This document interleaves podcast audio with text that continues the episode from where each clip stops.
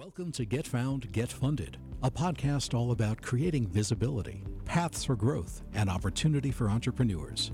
We focus on those entrepreneurs who are statistically underrepresented in the startup ecosystem. Your hosts are Zena Island, president of X Plus PR, a media relations agency, angel investor Aurelia Flores, managing member of Athena Digital Media Group, a digital marketing agency, and angel investor Christina Francis, president of Esteem Logic, an information technology, consulting, and training firm. In each episode, you will meet a new startup founder, hear about their company and where they are now. We then focus on one key challenge facing that entrepreneur, a challenge that is common among startups. Each episode also features a guest expert to weigh in on the challenge. Welcome to Get Found, Get Funded. Welcome to another episode. This is your co host, Aurelia Flores. The intersection of fashion and technology continues to grow and transform how we shop, style, and coordinate our clothes and accessories, as well as all sorts of things that we don't think about behind the scenes. Today, we are going to talk with Lisa Morales Hellebo. Lisa Morales Hellebo is a VC, seasoned entrepreneur, product strategist, and creative director with a career spanning 25 years working with startups to Fortune 500s on strategy and execution across branding, products, and innovation.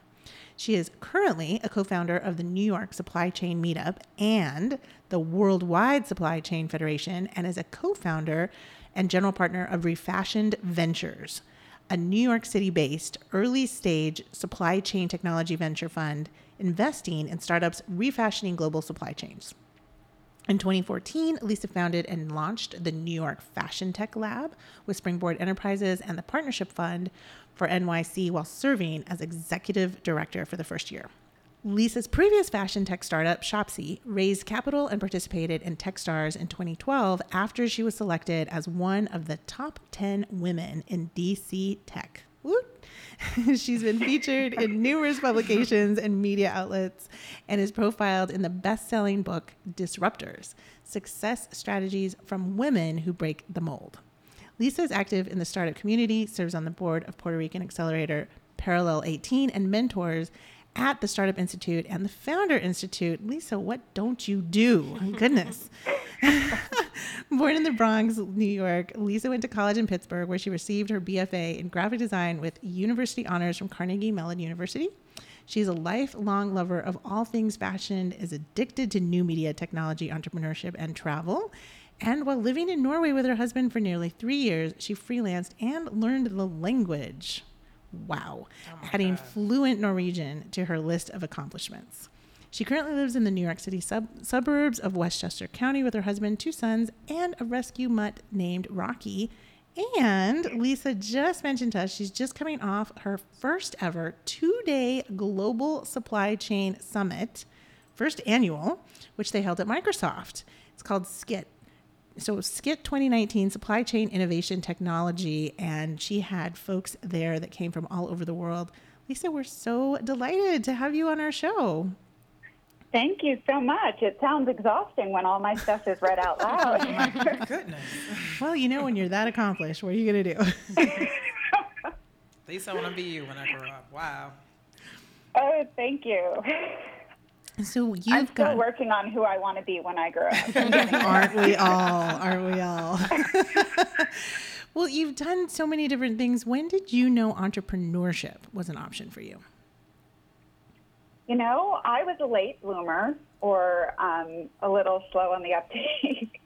it took me until I was 37 years old uh, with two kids and a mortgage and married to realize that people like me, women, minorities, uh, moms, could actually be founders of their own tech companies. It always seemed like something that was just for the bro white boy that was 20 something in Silicon Valley. And so even though I'd worked in Silicon Valley during the first dot com boom in 99, 2000, 2001, and I'd helped other tech companies scale from startup to exit, it never seemed like something that was for me. And so I was, I'm eternally grateful for the DC tech startup community because it was really uh, the people of the community that pushed me to speak at the DC Tech meetup in front of a thousand people and then to apply to Techstars and get in. It really was a matter of the community making me realize what I was working on and what I was building was exceptional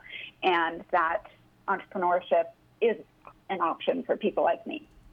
Well, let's go back just a minute because we've most of your bio we focused on what you've done in the startup space, which is incredible.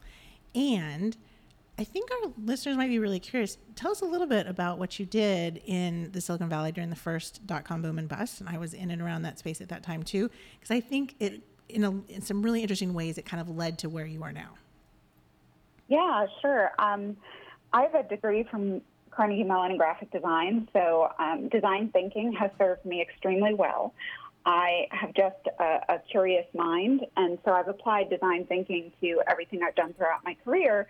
And anytime I've hit sort of a barrier of something that I don't know, I teach myself, like coding, like taxonomies and schema development, like database architecture. And so when I was out in Silicon Valley in 99, I uh, was fortunate enough to be hired at a company called Reflect.com. We were owned by Procter & Gamble and Redpoint Ventures, and it basically was on-demand, customized, personalized cosmetic, skincare, hair care, and fine fragrance. Nothing existed until you created it online. We had a micro manufacturing facility in Ohio. And back then, I mean, doing all that stuff was way ahead of the curve.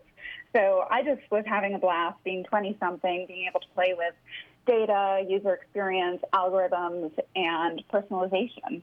It was the time of my life. And I realized that more than just asking a woman to come to our site and create a product, we had a massive opportunity of leveraging all the data we had on her, even if she just created one product. Mm. We could make inferences about other products to make recommendations. So I came up with the first uh, virtual personal shopper campaign for email uh, to send out to women who've created one product, uh, a lipstick or eyeshadows, et cetera, that are based on things that we knew about her. And within a month of re-architecting the skincare line, our skincare sales nearly quadrupled. Um, so I got to present to the board, including A.G. Lafley and Geoff Yang, which still to this point in my massive career, I think is a highlight. Having A.G. Lafley walk over and shake my hand and say, Congratulations, we finally have a brand here. Yeah. Um, doing things like peer to peer marketing long before there was social to truly represent that customization is about real people solving their real needs. And when you leverage data, personalization, and customization to uh, serve your customers, it's not seen as marketing, it's seen as value add. Yeah, like we, we we are data geeks, so we love that data stuff. We'll get into that a little bit. Um, but tell us a little bit about fashion supply chain. So you obviously were kind of in a market that was adjacent to fashion supply chains, mm-hmm. but how did you get into fashion supply chains in specific? How did you land there? Yeah. So I've been obsessed with fashion since I was a little girl. I can remember when I was like I don't know, six years old, I'd ask my mom to get me uh, magazines from Neighbors, Vogue, Elle, Bazaar, so that I could cut them up and redo the layouts. That was play for me at that age. Um, lo and behold, I didn't know that was a career. and so when I applied to Carnegie Mellon, they were like, "You're a designer." um, so I have kind of just steered my career to work on the things that I truly love and am passionate about, and then realized there was an opportunity at this intersection magical point in time where the fashion industry was massively in need of people like me that knew the other side of the equation, that were born and raised in the tech era, that could play with data and help um, with merchandising, customization, personalized recommendations, and eventually get to the point where we're looking at a flip in the ecosystem and the whole paradigm of the industry, as we've seen where Vogue and all the pundits, you know, have decreed on high what everyone shall wear this season, and if you're in or you're out. Now it's flipped and it's bottom up. It's the people telling the industry what they find stylish and what they find beautiful, and it's redefined the um, everything in the ecosystem. So I think that this is the perfect time to leverage everything that I've accumulated in my career to help steer the industry where I believe it needs to go. And I've just taken the reins and said, you know, somebody's got to orchestrate this. Might as well be me. So, is there a specific moment or piece of the story that you can say this led me to found Refashioned, or is it was it really more of this kind of multiple data points coming together to converge in the wait a minute, this just makes sense? yeah, I'll, I'll say there are a couple of key things throughout my life that have led me to it. You know, when I moved out to Silicon Valley, um, I moved there at the peak of the dot com boom, didn't know anyone, and had no idea that the bubble was going to burst so soon. But if I hadn't gone out there, I would have never gotten that critical experience at reflect.com that sort of steered the trajectory for my entire career and gave me insights that people still don't have, you know, almost yeah. two decades later. Yeah. So um, I think that was pivotal. I think that applying to Techstars was also a major pivotal point in my career. Um, it's seen as sort of a, a check mark. Another like, oh, you went to Carnegie Mellon, check. You are a Techstars alum, check. Mm. You you're receiving these credentials, and they not only were credentialing me for the world to see me in a different light, but also for myself. I think that, um, I don't know, as a woman or a person of color, we tend to not see ourselves to our full potential as easily as maybe some other people do. And I think a lot of it is external voices as well as our own internal voices keeping us into a specific little box. But getting into Techstars obviously gave me that check box.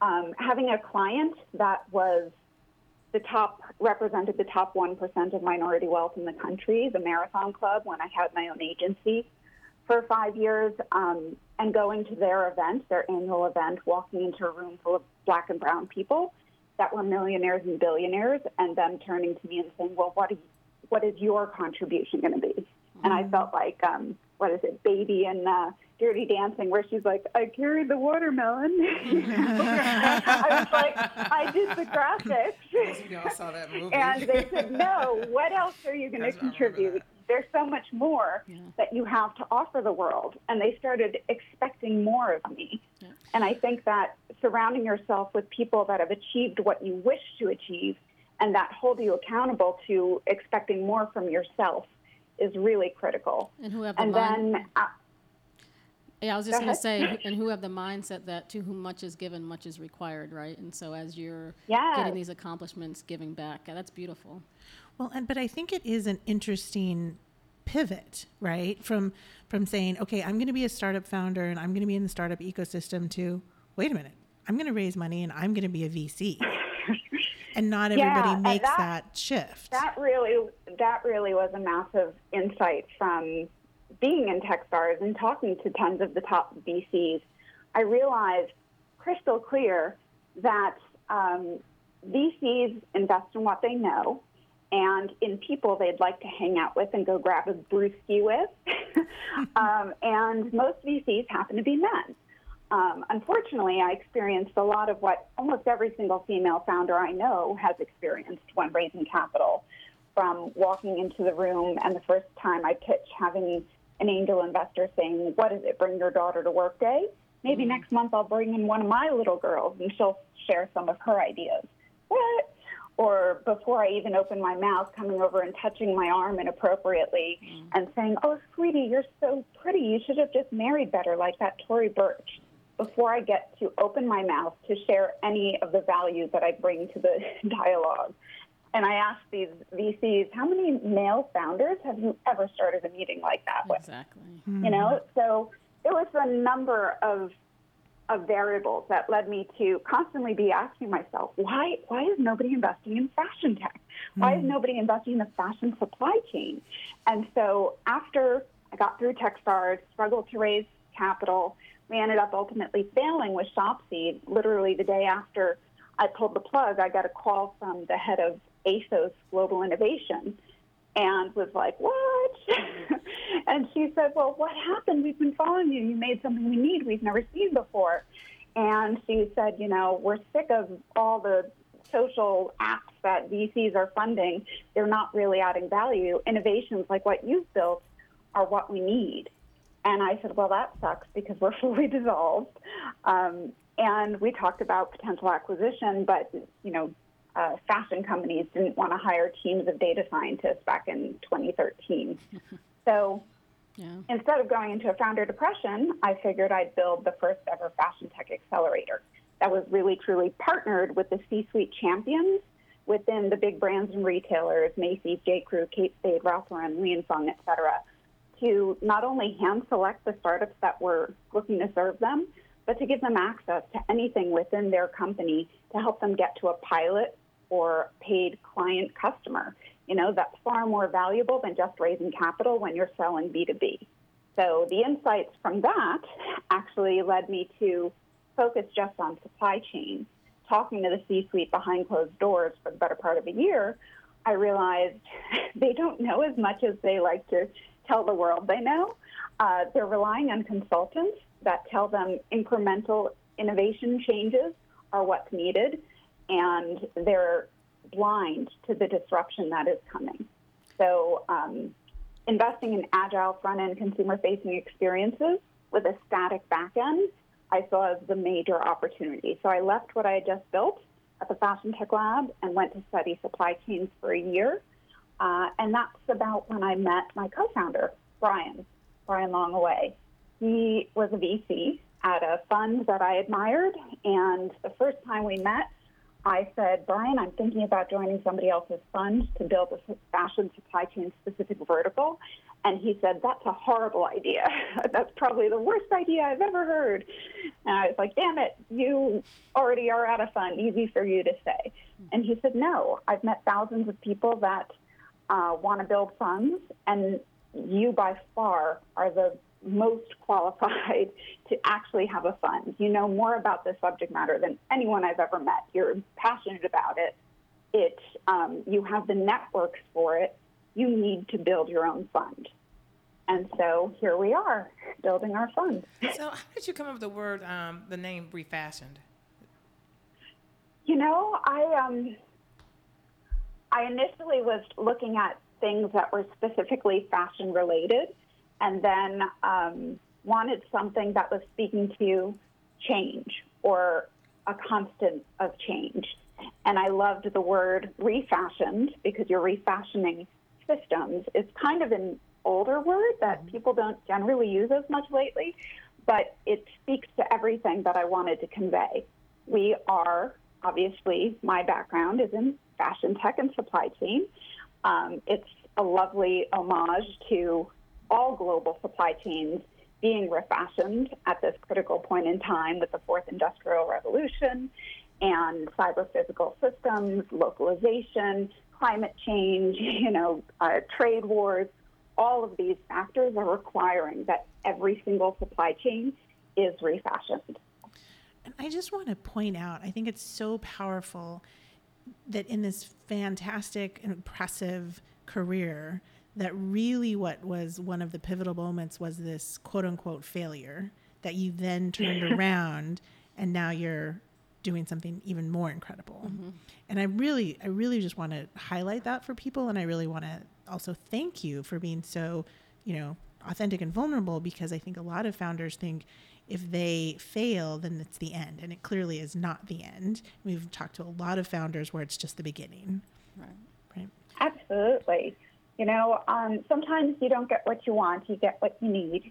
and, and I absolutely needed to uh, go through building re- uh, building the New York uh, New York Fashion Tech Lab um, because that was a catalyst for me to get through my founder depression and help others not go through it, what I had just went through.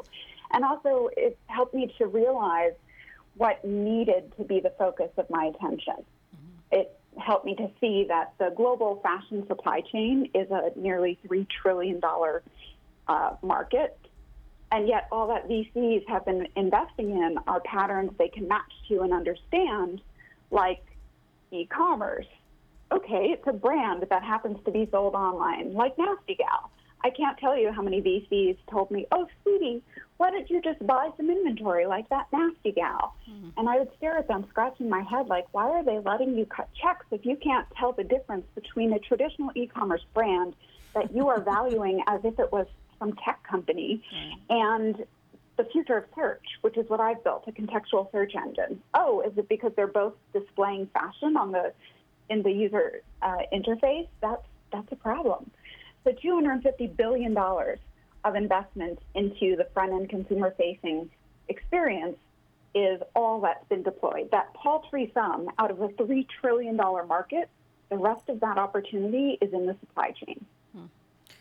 Yeah, and to add on to that, the powerful story about failure, I have an idea. It's a T-shirt idea, and it's called "Don't Just Follow Me, Fund Me." Right. So big, big part of that story was someone's following you the day after you dissolve. They're talking yes. about potential partnership, and that just shows. Don't just follow. Fund someone. You know, support them. Talk to them early on in the process. Um, so yeah. thank you for sharing that. A couple of things that you said resonated with me, and I want to just kind of dive into one. One, you talked about the future being truly intersexual, inter. Oh, Freudian slip. Christina, what's been on your mind? We're gonna cut that. I actually want to keep it. it shows another side of her. Keep it. That's a whole other piece. the future. Different, different show. the, the future is truly intersectional.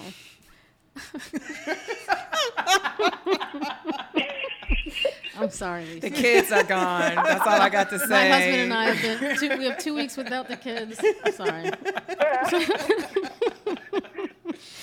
Uh, so, so like you, I, you know, two kids, I'm married and had a career and decided at the age of 40 to actually start my own business. I won't say I'm an entrepreneur, I'll say I'm a business owner. So I, your story resonates with me. And one of the things yeah. that we have in common is thinking, you know, you're pulling two or multiple worlds that you've lived together. And so you're uniquely built to do the work that you're doing now. And one of those things is actually building partnerships and building ecosystems, which my team, they, they, everyone knows that that's what I love. So how important has like the partnerships and building the ecosystem been important to your strategy? Sure. Um, so Brian and I actually started off building our New York supply chain meetup. We uh, kind of started partnering together because Brian impulsively went on meetup.com and said, There's got to be a meetup that I could hang out with other supply chain nerds. And meetup.com is intersectional. yeah, on, on meetup.com. He was like, it's New York City. There's got to be a supply chain meetup. Well, there wasn't. And so he uh, quietly reserved the domain, the New York Supply Chain Meetup, and he posted a comment about it on his private Facebook page to his friends. And because he was already Mr. Fancy Pants VC, Mattermark Daily picked up his private Facebook post and sent out a mm. newsletter overnight to their 150,000 uh, person list saying Brian Laung Aoaeh of KEC Ventures has just founded and launched the New York Supply Chain Meetup.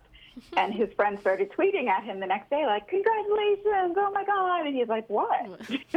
and then he realized what had happened and he called me frantically, I've done something stupid. Can you help me? And I said, You you founded a company. He's like, Wait, no, what? I, I just wanted to have an event once a month. I said, no, you founded a company. And he was like, well, will you co-found with me? I said, sure. So he was my spirit guide into, into VC, and I was his spirit guide into actually building and scaling a, a company and community, as I had done with the Fashion Tech Lab and um, being part of the DC Tech community and Puerto Rico Tech. Um, so he and I realized we needed a community because the, the biggest um, variable for success is access and opportunity. And not only for ourselves, but for everyone. If we're investing in supply chain, if we're interested in supply chain, we need a global ecosystem of the best of emerging supply chain talent, as well as the most engaged enterprise companies. Mm. So, in founding the New York Supply Chain Meetup, we were shocked that at our first event, we thought maybe 30 other people would show up, but it was about 150 people, standing room only. We had to kick people out at the end of the night, and we're looking at each other like, what just happened? we think it's kind of like group therapy. These people have always been the bastard stepchildren of their organization, and we're telling them they're the heroes mm-hmm. because supply chains are converging. And supply chains are now part of your consumer facing experience, whether you like it or not. They always have been, but because of social, it's far more apparent when a supply chain is broken. People don't, supply chains are like air, oxygen. You uh, don't recognize it. You don't, you know, say, oh, great oxygen today. you just breathe. But when there's little oxygen, uh, you definitely notice it. You're starting to struggle to breathe and you're having problems. Same thing with supply chains. When it's not working right is when everyone starts to get bent out of shape. So it can make or break a brand, as everyone has seen with Amazon. And yet, so few companies are understanding the power of their supply chains. Um, so we started with the community and ended up having all kinds of people from around the world after our first event reaching out to us saying, How do we replicate this where we are? From every corner of the planet. And we thought, well, we're just getting started. Give us a minute. And within probably six months, we started to talk to different locations about finding the Brian and Lisa in Bangalore, in Germany, in Greece, all over, uh, so that we can start building chapters locally there.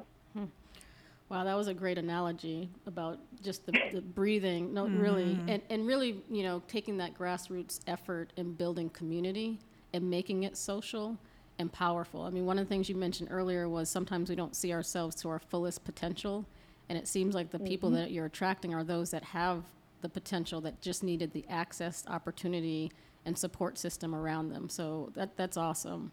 Um, one thing that you mentioned earlier as well was around your experience with Techstars and the credentials and, and that building, you know, essentially credibility. So, what lessons did you learn from participating in Techstars? And I think more importantly, what advice would you give founders who have the opportunity to participate in a- an accelerator or get that type of experience and credibility? Yeah. So I'd say that accelerators are like getting your MBA in three and a half months, um, you know, it, with through blood, sweat, and tears. It is not for the faint of heart. Having built an accelerator, um, I had people from around the world calling me and saying, "No, I want to apply to your accelerator, but I'm married and I have children. I can't leave them for three months." Everyone, but you know, it's something to discuss with your family and to get buy-in and to make sure that this is a choice that you and everyone around you is supporting because it does take a community. So I think that all the accelerators give you unprecedented access to investors and potential partners um, in such a condensed, hyper uh, accelerated timeline that it it can be good for pretty much any business. The one caveat is that if you don't already have your product market fit, it can slam you into a wall. Just because you're accelerating doesn't mean you're accelerating in the right direction. so, so I'd say be wary of that. Um, I think one of the things that was really helpful for me was being one of only two female founders in my cohort. Uh, the very first day that we got there, I was super intimidated. You know, 14 companies, there were literal rocket scientists in my cohort as founders. I was like, I'm a little old mom tinkering with some databases and algorithms and contextual search in my basement. and uh, once we actually got around the first weekend to going out and drinking and showing each other what we were building with amongst all the founders, all the guys turned to me and said, "Damn, you've built the most valuable thing in this cohort." I was like, "What? Well, me?" so I, I think it's really important to, if you're creating anything, one of the things I learned is it's only going to get better the more you share it. The more founders are um, afraid to share their innovations with the world, the the more stagnant you're going to be, and the less um, ability to improve. So, getting the feedback from everyone within Techstars and even my cohort showed me that anything that's of value, you need to share with the world to improve it. Yeah, we actually were just talking about that earlier around doing market research and customer validation, and how so often many startup founders are afraid or they delay communicating because they don't, quote unquote, want someone to steal their idea or they don't want to be judged. And so, our message too is get out there, get started, get feedback early from your peers, from your, cu- your potential customers, uh, and move forward from that way. Yeah, and it's I think it's so important to know that the vast majority of time the value is not in the idea itself, it's in the execution. And what Yep. you were saying is it's also in the iteration of the execution. And I think that's Yep. so important. And engagement during Yeah. execution. Absolutely. That's Yep. awesome. This is Zena. I wanted to know what do companies experience with Refashiond when they pitch to you and or become a portfolio company? Oh, I love this question. I will say that um, so Brian and I, I believe, are a perfect yin and yang. He has arrived at supply chains because he grew up in Ghana in a village in the countryside where his his family was raising goats and chickens. Um, and my family grew up in the mountains of Puerto Rico as pig farmers. So both of us come from uh, ecosystems and emerging economies that directly are impacted by incremental changes in supply chains, which has led for us, obviously, our passion about this bleeds through. And because of that passion, we've had an ecosystem of people that seek us out. So, one example is um, through LinkedIn. We love talking about our community and what we're working on and getting feedback on our thoughts um, through LinkedIn. And it led to an amazing new founder uh, who was pre seed reaching out to me with her uh, startup ecosystem um, of manufacturers across Europe. It's com- the company is called Milaner, like Milan, the city with an ER. The website is by Milaner, B-Y, Milaner.com. And she's created this amazing, uh, simple concept coming from Italy. She was born and raised in Italy, and she and her girlfriends used to go to the factories that produce uh, luxury leather goods for Prada, Versace, Gucci, Ferragamo, etc., because they were in her village, and her family also worked in this space. So they would get custom uh, leather boots made to their taste, picking the leathers themselves.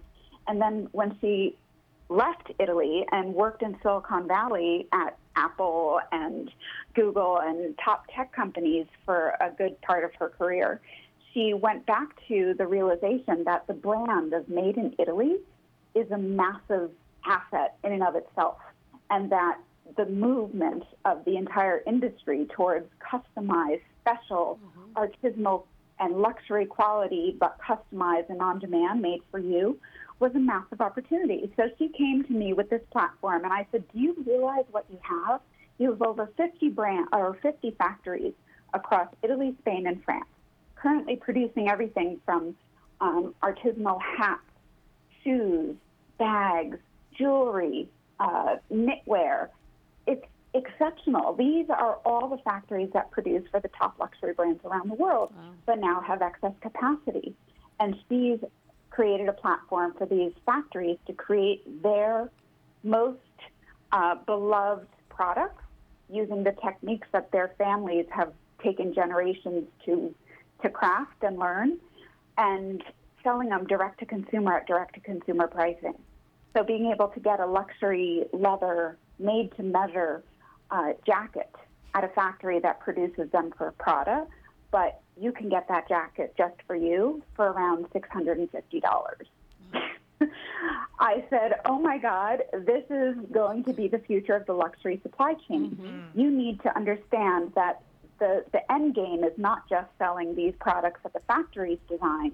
You are the future of the apparel supply chain, connecting you with influencers and celebrities and even uh, existing large luxury brands to produce on demand capsule collections and drops.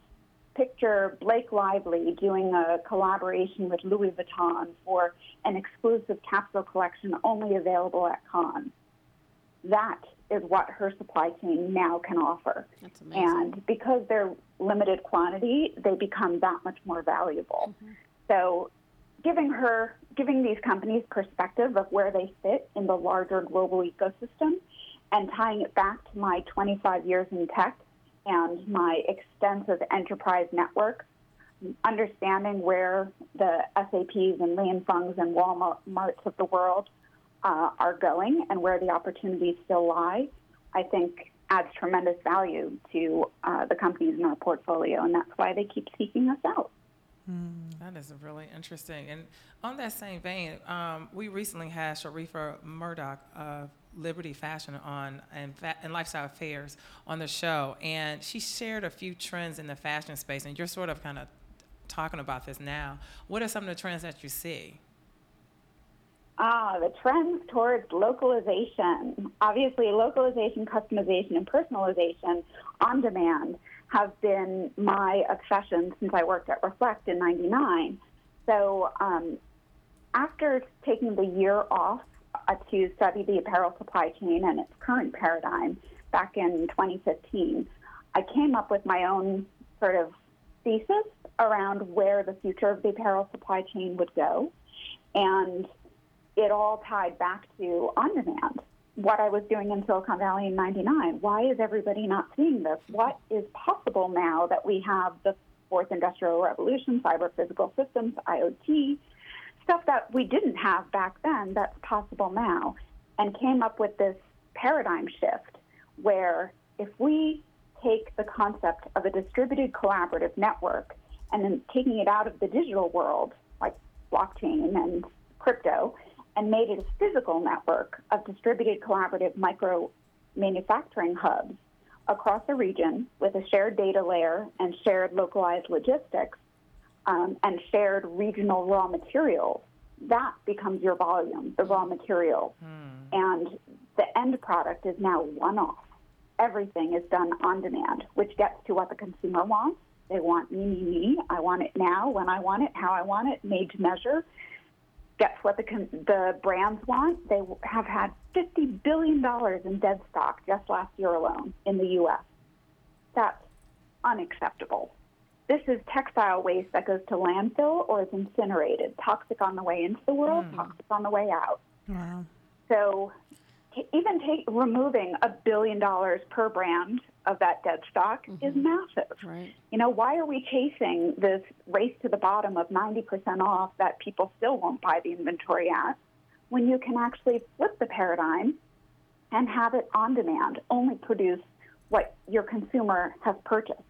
it's a massive shift. And so I've been working towards aligning some huge global uh, apparel holding companies and brands behind this paradigm shift because it requires collaboration. This can only be done through collaborative networks So and brands that value the sustainability circularity that's possible. Absolutely. And Lisa, because you mentioned blockchain and crypto and you're working in emerging markets, I'm just curious if you have any initial thoughts on how Facebook, Libra, Calibra may impact or not kind of the markets that you're working with and what you're seeing as trends. Yeah, it's interesting. So, of course, I've been curious about crypto, and I think that um, within the blockchainification of the world, crypto is its own separate slice. Um, blockchain for supply chains, I think, makes a lot more sense. It's really a, a, a new type of network or database that requires collaboration, transparency, and authentication. Um, trust whereas other databases can be, um, you know, self-propagating with zero transparency or authenticity, like Facebook and Craigslist, or they could be top-down, centralized, which works for certain scenarios. Crypto, um, I think we're still at kind of earlier stages of it because it, like all currencies, it will eventually require some form of regulation and government involvement. Um, so my co-founder Brian is a researcher, and he read tons of books on crypto. And there was one in particular, I forget the name of it, but it was about um, the history of money. And he said, you know, all currencies only have value when they are agreed to by uh, multiple governments. So right now we're in the wild, wild west, doo, doo. and I think Facebook is trying to create that uh, validity, but they, in and of themselves, are not a government. And we're kind of Right. getting into a little bit of gray area, scary space where we're giving corporations sovereignty that usually governments have had. Right. A- And that, I think, is going to require some regulation. Yeah, I completely agree. We could have a whole conversation on this, but I, I- I think I think one of the biggest things is that we're going through a transformation, and it's going to require another mindset of how we think about a bank. What is a bank? How we think about the value of something, how we exchange value, and then how we look at emerging markets and uh, export and import. Right. So I'm going to leave it at there Yeah. because I might get on a, on a rant about that. No, I have a lot of a lot to say about that, and I agree with a lot of things that you're saying. Um, new technologies are creating opportunities and causing changes in the supply chain. We recently held a whiteboard and wine series. It was our first one. Actually, it's our graphic designer for Get Found Get Funded, and she is a very talented woman. Um, sounds very familiar like you. You know, she started us, and I, I, I, when you were talking, I started seeing Makaya in my head. To be honest with you, and it's so funny that we are talking about this. Um, she's designed some new footwear, and um, she's using 3D printing to um, develop product prototypes. And uh, she's going to start off by developing one off concepts. So, what advice do you give as she builds her brand and refines the product? And I'm to give you a little time to t- think, about, think about it because Whiteboard and Wine is a session that we're doing with founders, and uh, we're bringing, bringing together um, experts to help that founder. Um, then we're just whiteboarding whatever their questions may have and then some of the ideas. It's like a mastermind. And um, after that, we celebrate and um, with wine, and then we ask that founder champ- to come or back. champagne, or champagne, rosé, whatever or works. rosé, and we come and uh, and they're supposed to come back with you know, you know, th- their homework. Basically, we give them homework and next steps, and they're supposed to come back to us. So that's what the whiteboard and wine session is. And so um, she was scared as we talked about earlier about sharing her product and design, she was very nervous about it, and she's scared if somebody's going to steal it because it is a pretty, it's a really good concept. So, um, what what do you what advice do you have as she builds her brand and refines her product? Mind you, it's sketches. She did build the first prototype on a uh, 3D printing, but she has some ways to go. But what are your thoughts? Yeah, so I've actually um, helped launch uh, CPG products in the past, and specifically a shoe company. Um, it has changed. The whole game has changed from companies like Shoes of Prey that recently uh, went under, and in their going under, they announced, we believe that customization is not desired by the end consumer. What? no. It's just because you you and your execution of it was not what they wanted doesn't mean that customization isn't uh, a, a requirement for consumers. They are definitely demanding it. There's just different ways to execute it. So I'd say with um, shoes, I've seen tons of shoe lines being launched because the whole um, production process is becoming really democratized. Actually, at our uh, Skit Summit last week in New York at Microsoft, we had a company fly in from Italy called Elf. Uh, Corp and Elf Corp is partnered with Atom Labs. Elf Corp does the front end for agile retail as a service, where you can, as a consumer, design your own shoe, matching it algorithmically to last that they've uh, pre-populated so that anyone designing any type of shoe can actually be produced. Um, and it's all rendered real time on demand with uh, detailed fabric textures. Um, it's really unbelievable. You can see your finished shoe in 3D uh, and have it scanned to the measurements of your feet and hit purchase. And when you hit purchase, it goes to the robotic um, sort of co creation where you have some human hand, some robotics producing the shoes in minutes on demand just for you. So these types of innovations, I think, are drastically impacting not only time to market, but what's possible with shoe design. There's um, a lot of different angles that different brands are taking, whether it's customization or being sustainable, like a Rothy's, you know, using recycled materials or even having circularity built into them. Else, their soles of their shoes that are sneakers are recycled plastic, and and you can actually pop off the sole and pop on a new one, so you don't have to throw away a pair of shoes because the sole is is dead. So I think anyone that's working in the shoe space needs to be thinking about how they're going to stand out, what their unique offering is to their consumer, and maybe it is just something niche. I have another friend who has no special sauce as far as the technology in the shoe, but she's designed a line of nude pumps that just recognize that nude is a different shade for every human being. so she has like um, some of these underwear lines and um, ballet slippers even now. She's created a different hue to represent different skin tones so that everyone can have a quote unquote nude shoe, whether you're dark black from Africa or you're Puerto Rican, uh, you know, mixed blood or you're um, pale Irish. It's all nude. That's amazing. You're blowing our minds over here Right. with all we- this we- we're- technology. We're, kind This of is quiet so right cool. now. Like, I don't know what to say after that. That's awesome. well, it's great that there's so many technology innovations that one help people who have concepts get to market or actually get to um, product faster, so minimal viable product, but then also sustainable, right? As a as a consumer, being able to preserve a shoe. Oh my goodness, I'm just thinking about that in my closet right now. How many shoes I have that I can't wear unless I take it in to get the you know heels or the sole fixed. So I, I just think it's it's amazing the innovation that we're seeing in this space and small business owners and creatives actually capitalizing on that.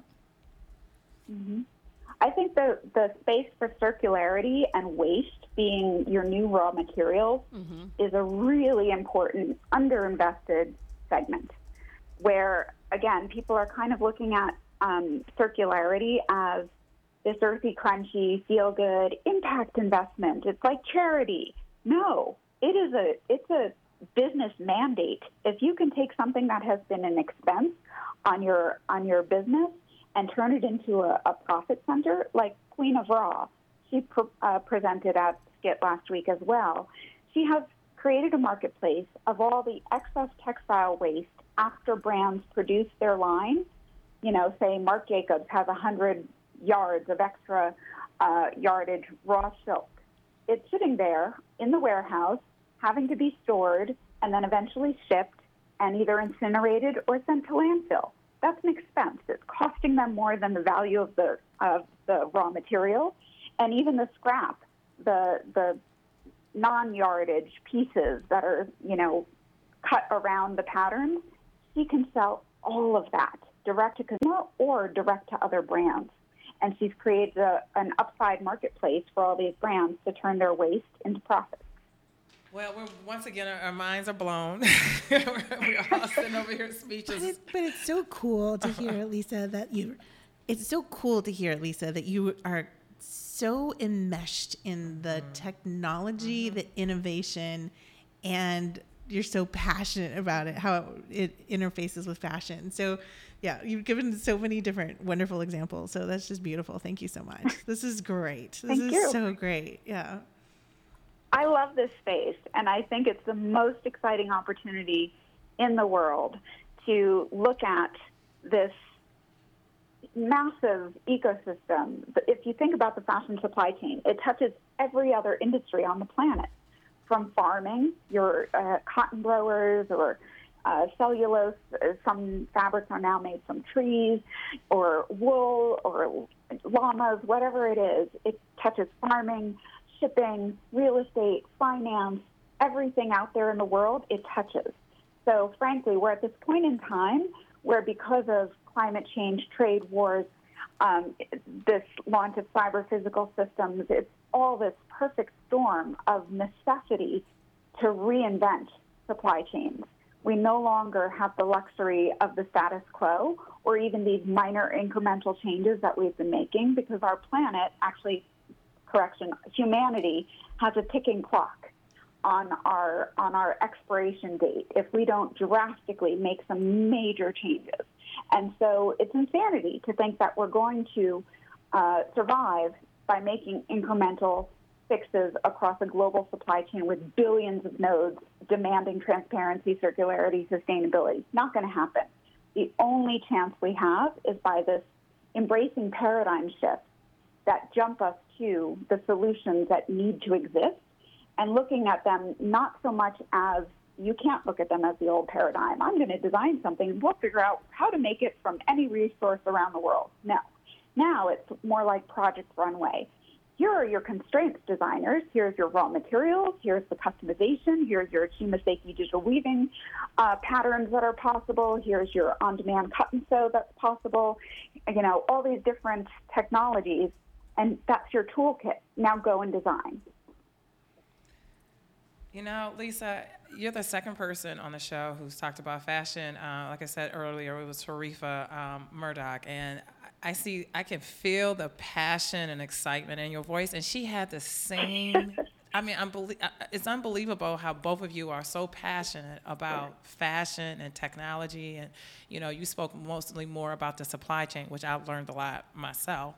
Um, it's just, just been a pleasure to have you on the show and the energy that you brought to our show. And, and I want to say thank you very much um, for all that you've mentioned, starting from, you know, being a mom and a minority in marriage, and you took your you know, you, you know, you were 37 years old and you decided to just jump into this entrepreneurship piece. And um, I, just think I have to commend you. And so you're letting people know it doesn't matter how old you are. You can jump into this whenever you want to and have the passion.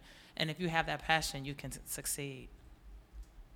Yes, absolutely. And and it takes it only takes one person with passion and vision to change the world. Everyone thinks, oh, well, what am I going to do? Mm-hmm. You can do anything as long as you have the passion to convince other people. There's a fine line between insanity and genius. Mm-hmm. and I think the only difference is if you can get other people to get on board with your insanity. I love it. I love it. And Lisa, where can we find you? I can be found at Lisa Helleboe on Twitter and Instagram. And uh, you can check out my personal website, lisahelleboe.com, or the New York Supply Chain Meetup is tnyscm.com. Um, where else? I am all over LinkedIn, posting a lot, and um, I will start following you on LinkedIn. My co-founder does. I will. I will start following you on LinkedIn. Well, thank you for joining us. As um, as I said earlier today, you know, we talked about being a mom, a minority in marriage, and how Lisa, you know, built this is is very impressionable career on um, fashion. And um, what some of the things that touched me were, you know, she talked about design thinking, how she's really relied on that. And so that could be the one thing you can find that you can rely on. And she said, you know, design thinking has been her source to help her um, throughout her career and also in entrepreneurship. And we talked about the key things that led her to create uh, Refashion, um, the dot com bust as I, you know, most of us in this room and most, um, some of our audience members, uh, audi- our listeners will remember the dot com um, boom bust and uh, applying to Techstars, um, having a client who was in the top 10, uh, 1%, and then giving back. We always forget about that piece. You know, we, uh, we have to give back in order to succeed and move forward. And um, starting off as a startup founder and then becoming a VC, I mean, how does that happen? But like you said, you, if you're passionate about it, you can make anything happen. And, um, you know, taking that experience as a VC, to um, build the first uh, fashion tech accelerator as well and um, refashioned and the name itself just says so much how she's refashioning a system an old it's an older word which i did not know this. Another thing i learned. I did not know it even existed. I thought you made up that word. And um, the fashion tech supply chain and how she's, you know, giving homage to all of the things we buy as refashioned. And she talked about how she met her husband, uh, you know, and they created this New York um, tech meetup group and continue to. Um, Oh, that wasn't my husband. Oh. That was my business partner. business partner, sorry, Her, her sorry. work, her, work, business her partner. work husband. Her work husband. Her work Yeah. husband. That's your- okay. that's your- was over here shaking her head, like, no, no, no, that's, that's, your not it. Slip of That was the, my of the Freudian, day. Freudian. So, oh, don't go there with me, Christina. Okay. All right, I'm getting back to my wrap up. um, so anyway, the supply chain, um, you know, every, supply chains, people, as, as you said earlier, it touches every aspect of our life. It touches all industry industries, and that we need it until we don't look at it until we need it, like air. So, you know, thank you for opening our minds up in this perfect dis- discussion that we've had on supply chains, entrepreneurship, VCs. We really appreciate you being on this show, and thank you once again. Thank you for having me. It's been great. So please look out for our newsletter. If you're not on it, go to our website, Get Found, Get Funded, get on our newsletter. You can also go to Instagram, LinkedIn. Well, follow me on LinkedIn because that's where you can uh, find more information about Get Found, Get Funded. Also, we are on Twitter and Facebook. Thank you very much for joining us, and um, we're looking forward to the next episode of Get Found, Get Funded.